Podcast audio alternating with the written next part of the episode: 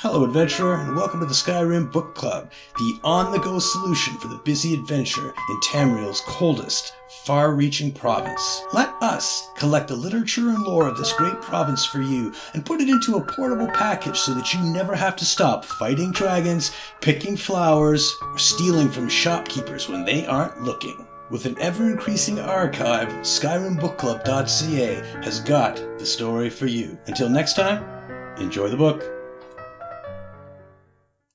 Letter to Armorer Uthik by Bradoth, Ophidian Exarch of Undulating Destruction. Armorer Uthik, we need to increase production of the Nirncrux infused armor. Tell me what you need to triple your output, and I will make sure you get the resources to accomplish all that I ask of you. Do not fail me, Uthik. Your armor is the key to the success of our troll army. Moreover, I imagine a day when every troll, welwa, and iron orc under my command is wearing your infused creations. That will be a glorious day indeed.